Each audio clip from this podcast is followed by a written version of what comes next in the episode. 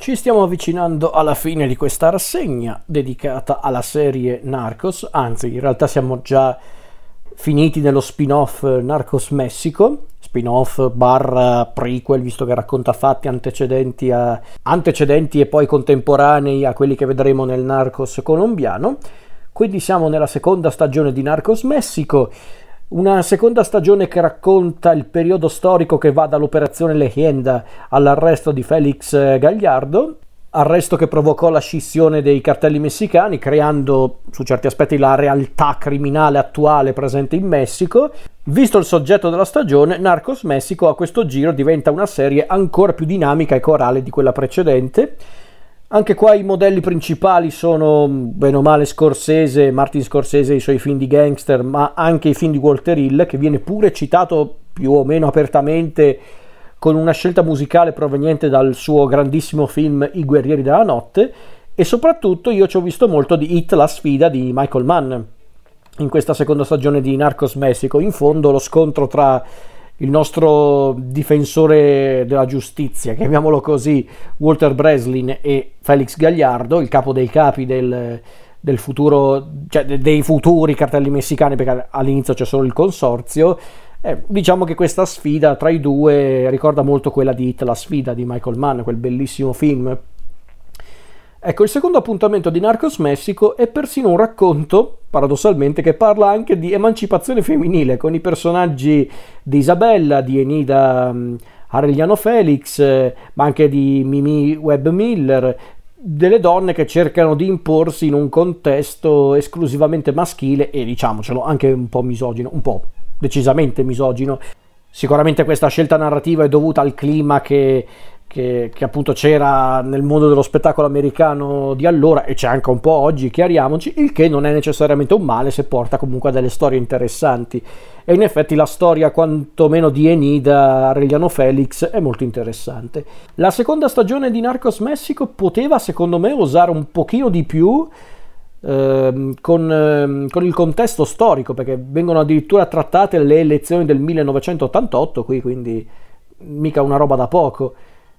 E magari potevano anche non potevano anche non perdere tempo con alcune sottotrame perché quella di Isabella è utile giusto per il finale ma diciamocelo è lì per tappare i buchi per portare al minutaggio corretto per ogni singolo episodio e magari sviluppare altri personaggi come per esempio i colleghi di Walt Breslin non avrebbe fatto male specialmente anche qua per via di quello che succede negli ultimi episodi.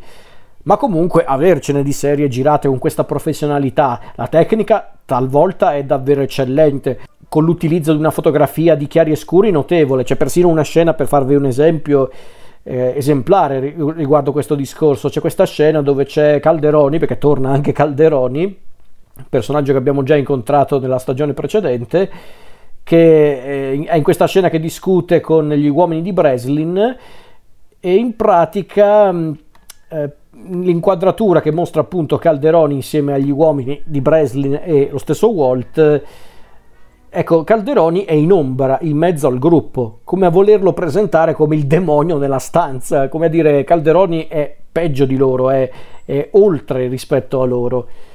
Poi non manca anche qualche simbolismo qua e là, messo lì un po' tanto per, legato in particolar modo questo simbolismo con gli animali, tipo le tigri, i cani, le tartarughe, una roba un po' messa lì tanto per, però vabbè. C'è persino l'aspetto soap opera ogni tanto che fa capolino in questa seconda stagione di Narcos Messico, basti pensare alla relazione tra l'assistente di Felix eh, Clavel e Guadalupe Palma, la moglie di, di Palma, appunto, che è uno dei soci di, del futuro El Chapo. Se il narcos colombiano però era cinico e pessimista, quello messicano è più disilluso e amaro in realtà. È una storia di esseri umani che vedono i valori e le certezze svanire e dove la solitudine è la loro unica costante in un mondo che peraltro diventa sempre più frenetico e, mm, frenetico e insostenibile. Quindi è, è molto interessante secondo me. I personaggi principali, vabbè, uno ovviamente è Felix Gagliardo, visto che questa stagione vuole narrare appunto della caduta di Felix Gagliardo. E non è che vi sto facendo anticipazioni grosse, ragazzi, perché sono pur sempre fatti reali. È ovvio che Felix Gagliardo non è stato il capo dei capi del consorzio appunto dei criminali messicani a lungo E come lo ritroviamo Gagliardo in questa stagione? Beh, potente, ma solo. Tutti lo temono, ma non lo rispettano. Gli amici Rafa e Neto lo vedono giustamente come un traditore. La sua nuova moglie Daniela non è chiaramente Maria, è più un ripiego per Felix quindi Felix non ha amici, ha solo dipendenti. Lui non è un leader, ma è un omuncolo pieno di complessi di inferiorità che si monterà anche troppo la testa. È un uomo timoroso che pensa talvolta ad alcuni suoi rimpianti, come la separazione appunto con Maria, il tradimento nei confronti degli amici, persino l'omicidio di Camarena è una cosa che tutto sommato lo tormenta, perché chiaramente con l'omicidio di Kiki Camarena è finita la pacchia per tutti loro perché chiaramente la DEA e in generale il governo messicano cominciò a lottare per davvero contro i narcotrafficanti. E quindi abbiamo anche il nostro paladino della giustizia, chiamiamolo così, e narratore, ovvero Walt Breslin, interpretato da Scoot McNeary. E chi è Walt? Walt è il cacciatore instancabile e inarrestabile, è un uomo che vorrebbe dare un senso alla morte del fratello tossicodipendente, ma è anche parte di un gioco più grande di lui. A dire a tutta inizio stagione le motivazioni di Breslin non sono inizialmente chiare. Perché vuole così tanto catturare Felix Gagliardo? Non conosceva nemmeno Camarena, non era neanche un suo collega, quindi perché tanto accanimento nei confronti di Gagliardo? Ecco, come racconta un personaggio in particolare, Walt è convinto che il mondo sia un posto cattivo, ma bisogna provarci a cambiarlo e lui vuole fare qualcosa in merito. E Walt peraltro confessa questa cosa non a un suo collega, non a un suo amico, non a un suo familiare, ma bensì a un, ar- a un narcotrafficante teoricamente alleato di Felix, ovvero il personaggio di Pablo Acosta. Ovvero il personaggio interpretato da Gerardo Taracena, Taracena, credo sia Taracena. Pablo Acosta è stato un criminale messicano, era quello che tutti chiamavano El Zorro de Oyinaga, cioè la volpe di Oyinaga, eh, Pablo Acosta appunto è uno dei soci di Felix, quindi è un membro del consorzio ed è a mani basse la figura più azzeccata e affascinante della stagione, perché Acosta viene ritratto nella serie come il criminale vecchio stampo che sta rivalutando la sua esistenza, criminale e non. È un personaggio essenzialmente malinconico e imprevedibile che però sembra mantenere una sorta di codice d'onore, chiamiamolo così, che lo porta ad agire di testa propria e ad accettare la morte come l'unica possibile via d'uscita da una vita ormai una vita turbolenta, una vita che ormai lo ha segnato per davvero. Poi ovviamente ci sono gli altri personaggi appartenenti al consorzio, tipo Gero Palma, quel povero pirla di Palma. Scusate se, se, lo presento così, ma Palma mi ha sempre fatto ridere perché proprio, eh, sembra proprio un deficiente Palma, in tutta sincerità. L'hanno reso un po' tale nella serie, ma sarà anche che l'attore mm, ha questa, proprio, questa faccia proprio da scemo e quindi mi ha sempre fatto ridere per quello in tutta sincerità. Però Palma mm, è proprio un personaggio che mi ha sempre creato sentimenti contrastanti. È un criminale ma è anche un tale idiota che tutto sommato un po' mi fa anche pena fino a un certo punto perché poi fa anche lui delle cose orribili. C'è anche qua Chapo è il Chapo che anche qua è un adorabile idiota che vuole essere un grande criminale e la storia ci ricorda che lo diventerà un grande criminale, grande nel senso famigerato, potente e pericoloso. Abbiamo poi anche ovviamente un personaggio che rimane ancora un po' dietro le quinte, ovvero Amado Fuentes, il Signore dei Cieli, l'astro nascente, che diciamo che tra i membri del consorzio lui è quello più pragmatico e ambizioso, prima un po' indeciso, poi a causa anche del suo rapporto con Acosta diventa sempre più sicuro di sé poi ci sono ovviamente i leader, eh, i capi di Tijuana, ovvero la famiglia Arellano Felix, che sono praticamente appunto i padroni di Tijuana e sono chiaramente tra i più potenti membri del consorzio. C'è poi un personaggio in particolare della famiglia Arellano Felix che è Enedina, il personaggio di Mayra Ermosillo, eh, che davvero lei è molto brava, il personaggio è molto interessante di Edina per via del suo rapporto molto conflittuale con i fratelli, ma non solo. Torna anche il personaggio di, di Teresa Ruiz, ovvero Isabella, la donna affascinante che vuole imporsi e che utilizza il suo fascino appunto per i propri scopi ma è comunque una donna sola in un mondo pieno di uomini, quello del narcotraffico intendo dire, anzi in realtà neanche solo il mondo del narcotraffico, in tutta sincerità, Torna anche quell'adorabile bastardo di Guillermo González eh, Calderoni, sempre interpretato da Julio Cesar eh, Sedillo. Eh, Calderoni qui mm, è un personaggio sempre in bilico, in certi punti sembra pentito della sua collaborazione con Felix Gagliardo, perché chiaramente è una collaborazione in realtà motivata da, una, da un vero e proprio ricatto ordito da Gagliardo. In tutta sincerità anche qua Calderoni ti, ti, ti, sta sui nervi perché in certi punti sembra davvero sinceramente preoccupato per questa collaborazione. Sembra pure sincero quando dice... Eh, eh, che, che, lui apprezzava Kiki Camarena, che lo trovava simpatico, lo apprezzava come agente della DEA. È questo che mi fa sempre arrabbiare di Calderoni. Lui sembra anche sincero quando dice queste cose, ma essenzialmente rimane un vigliacco e quindi un personaggio davvero viscido. Poi c'è un altro personaggio molto interessante della stagione che è Don Guerra, questo personaggio che sbuca un po' all'improvviso. Eh, anche qui purtroppo Don Guerra non lo hanno approfondito abbastanza perché secondo me poteva essere un personaggio davvero molto interessante. Eh, e purtroppo nella stagione successiva mm, praticamente non esiste questo personaggio, però Don Guerra diciamo che lui è mm, il criminale che fa parte un po' della vecchia guardia, quindi è scaltro ma anche molto potente e manipolatore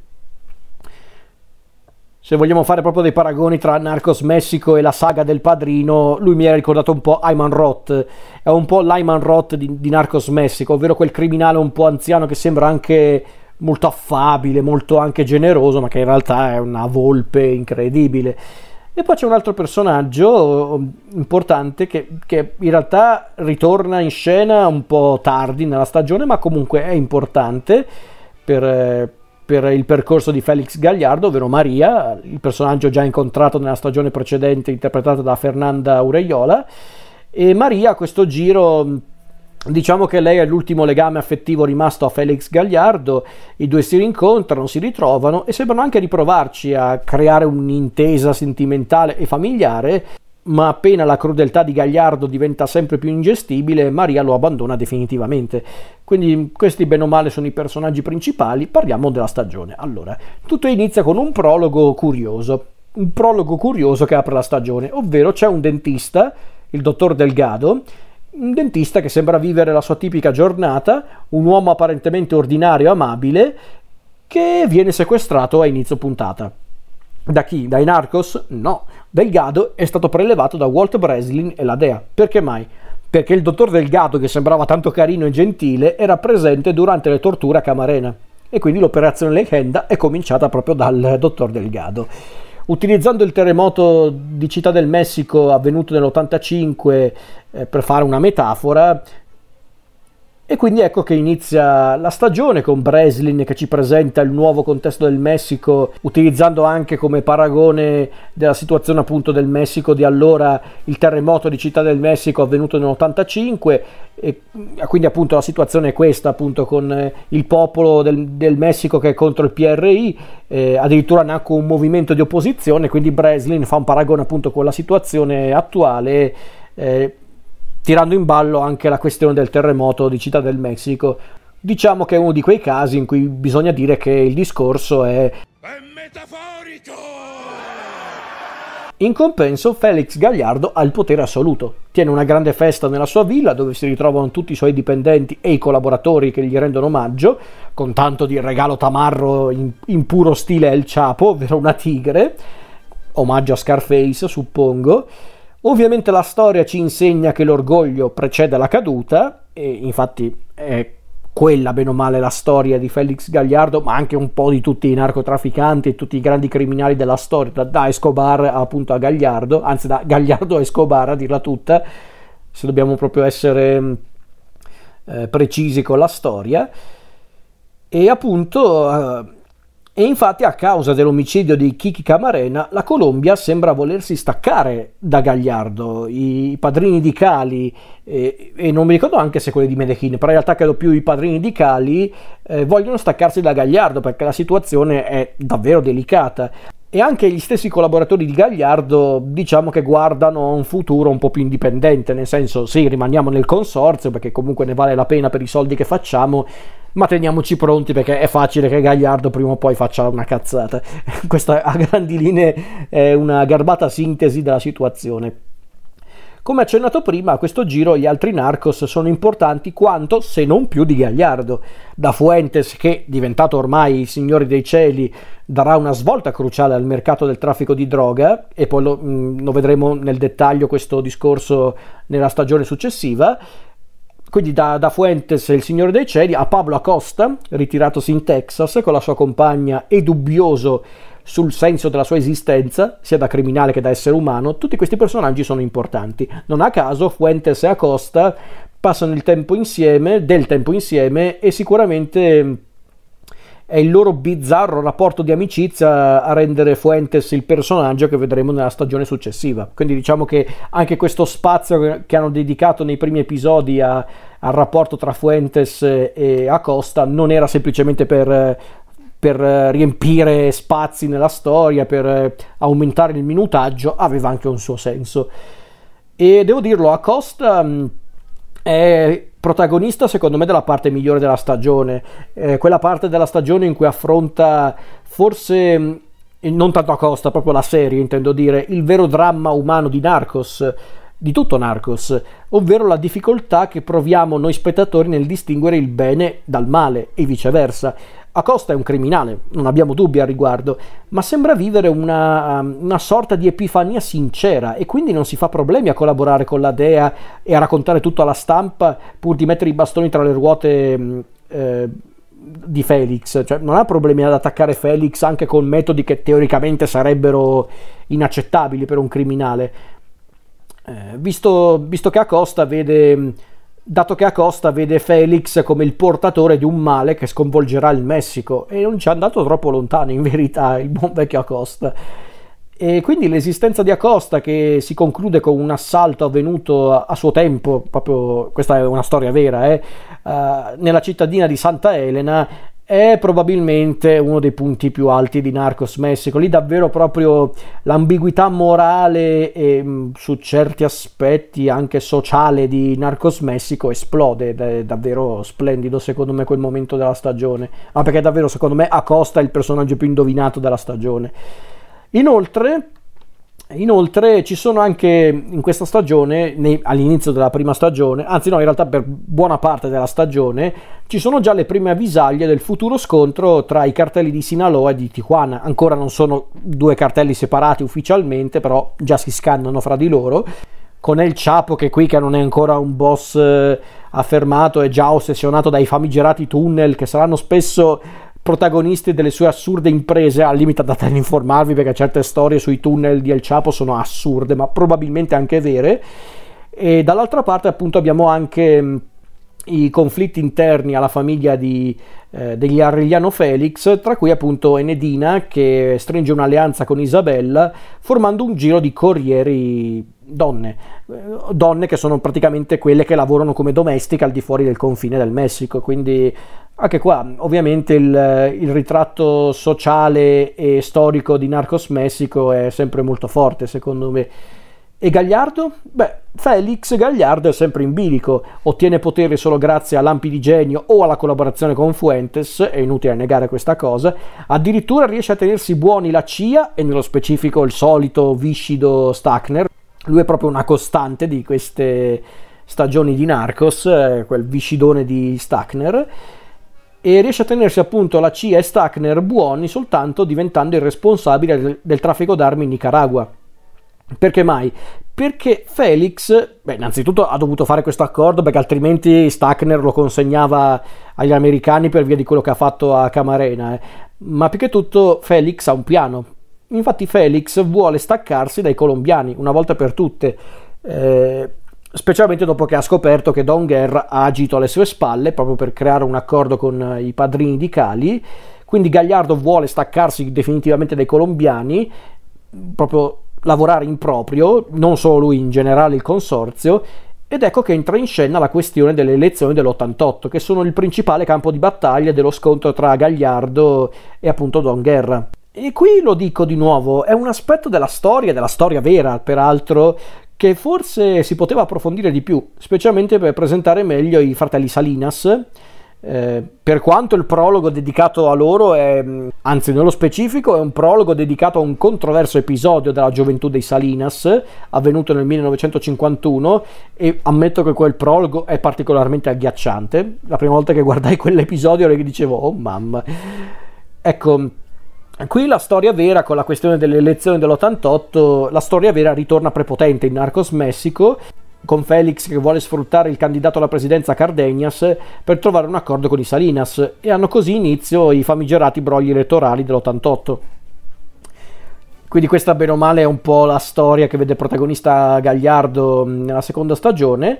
Ovviamente anche qua c'è la trama legata alla Dea e la Dea è finalmente operativa e pronta ad attaccare i Narcos, duramente aggiungerei, ma anche loro devono scendere a compromessi se non a bassezze imperdonabili per catturare Gagliardo e gli altri.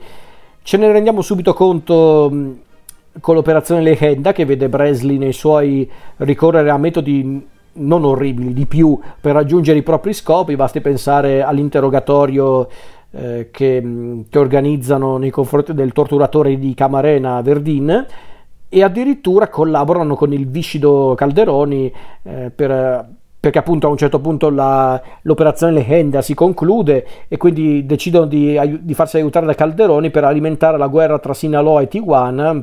E questa cosa ovviamente gli si ritorcerà contro perché tutta la squadra di Walt viene sterminata a parte Walt stesso e nessuno di loro verrà commemorato o onorato per il lavoro svolto. Eh, questa è ovviamente l'altra faccia della medaglia del lavoro della Dea. E anche il finale di questo capitolo di Narcos Messico, il capitolo intermedio, si chiude in maniera memorabile secondo me, perché infatti siamo nell'89 in California c'è una retata della DEA che porta al sequestro di 20 tonnellate di cocaina colombiana, quindi di conseguenza il nervosismo cresce tra i, sia tra i colombiani che tra i messicani, specialmente tra gli Arellano Felix. La struttura circolare della serie si presenta anche qui con Gagliardo e Pace Herrera che si incontrano in quest'ultimo episodio come inizio stagione, ma stavolta Felix appare, o perlomeno sembrerebbe essere il vincitore. Si allontana dai colombiani Felix e torna alle vendite, senza consultarsi però con gli altri membri del consorzio, primo errore, quindi non rispetta gli accordi presi con appunto alcuni membri del consorzio, fa ammazzare la famiglia di Palma come punizione della sua incompetenza e anche un po' del suo tradimento e fa bruciare persino la villa di Don Guerra.